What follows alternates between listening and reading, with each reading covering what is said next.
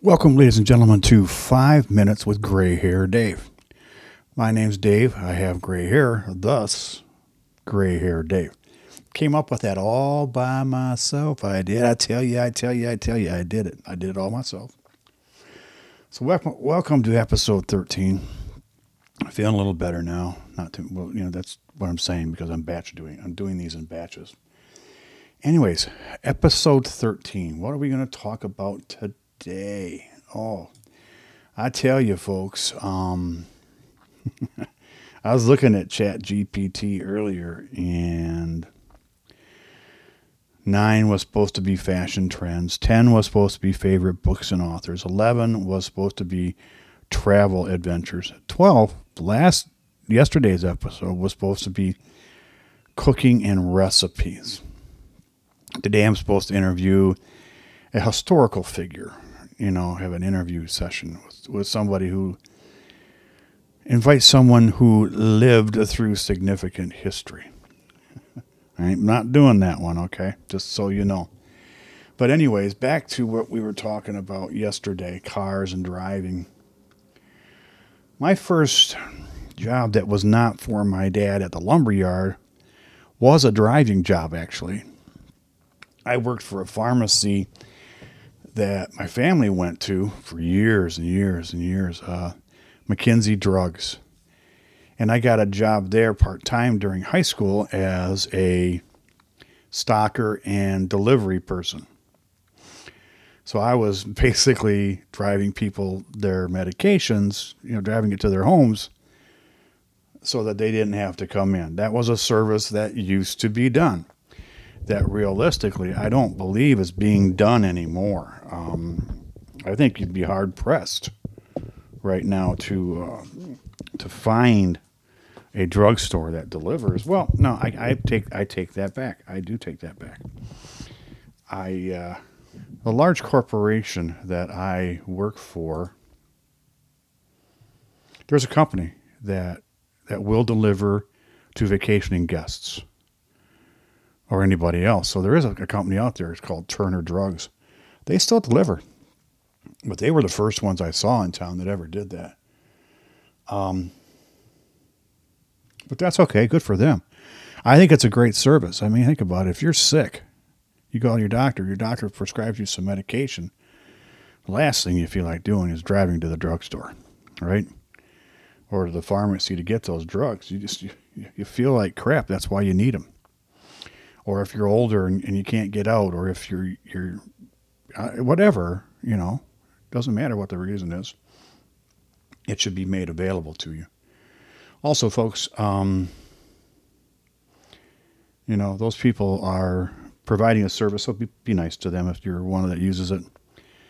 You know, look out for them. Anyway, uh, that was one of my first jobs. You know, I used to stock the shelves and, and do the deliveries and unload the trucks when they came in. And Mac, he was the owner. He was a nice guy. I really enjoyed working with him. He uh, he took really good care of me, and I really appreciate that. Even after I stopped working for him, we still kept in contact. I, I still, of course, still went there for all my, my drug uses, my drug uses, my pharmacy needs. Let's go with that. Because back then you're young. Yeah, what's the worst thing you're going to do? Take aspirin? Now that aspirin got bad for you and all that kind of fun stuff. But, anyways, that's what that was about. So, let's talk about what happened after that. Well, what happened after that is I started working at the paper mill. My sister in law, Mary Lou, she works at the paper mill, and I think she helped me get my job there, but I worked in the paper mill for 10 years, which is where I gained my love of heat and humidity. You work next to big, huge paper making machines, and they use a lot of heat to dry the paper. Once it comes off the wet end, which is where it starts out as a wet pulp, and it goes through all these cycles and then dries, and then you know those are the things you used I used to do. I used to make paper like that. You know the, the wrappers you get on your McDonald's hamburgers and cheeseburgers. I used to make those. One of our machines made uh, paper that they used for uh, cigarettes. Now, I think it was just the filters, but they made them for that.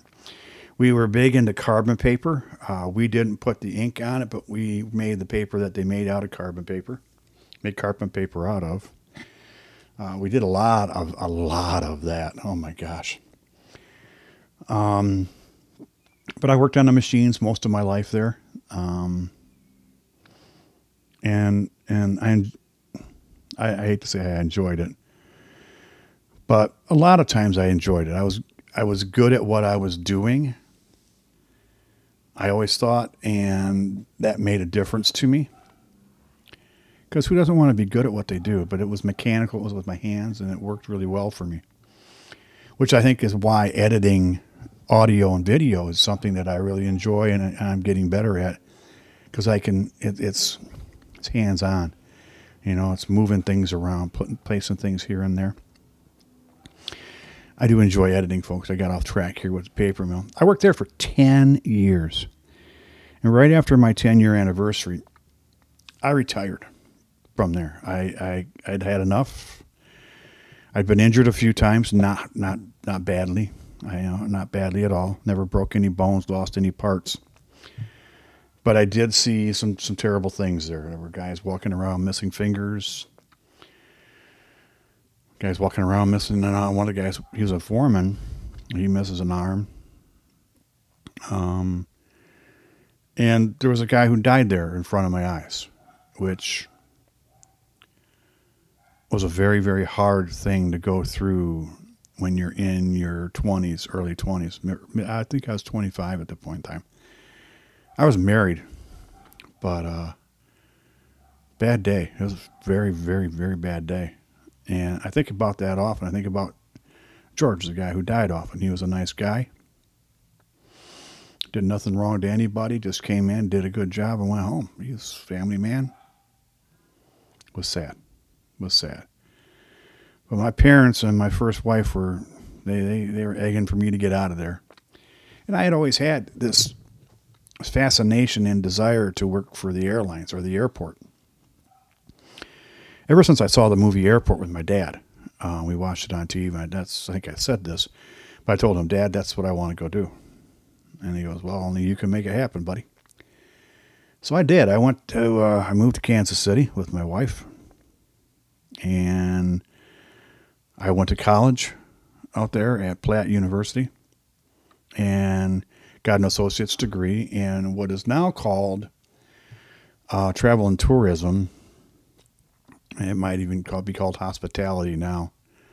But basically, it was a travel and tourism one. And shortly after I got hired, or I got, I, I graduated, um, I started working for Continental Airlines. The college was tough, and leaving to go to Kansas City was tough for me because both my parents were ill with cancer. Both of them had cancer. Both of them were adamant, at least what they told me, that I leave and go follow my dream. Go do this. Go make it happen. I logged a lot of a lot of uh, airline miles the first year we were there because going back and forth visiting mom and dad after, you know, incidents would happen. And during that time when I lived in Kansas City, of course, my parents, they lived in Michigan still. With both my brothers were still living here. And we'll get more into that as time goes by. But during that first year there, uh, both my parents passed away. And in fact, they passed away 51 days apart. So it was a very bad time, very bad year. But after that, I went back and I graduated and I got my job at Continental. And we'll go more into that. But I learned to love flying um, back then, not as a pilot, but as a passenger and then a, uh, fellow coworker. So I wasn't paying for tickets, you know. And hey, that ain't that ain't a bad gig when you can get free tickets, right? But, you know, I enjoyed it and it was fun. And I got to meet a lot of great people.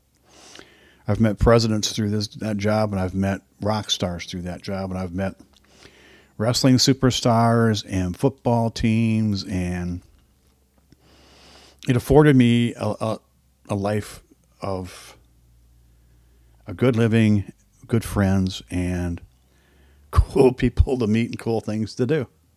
It just was. It really was. So, anyways, that's what happened back in those days.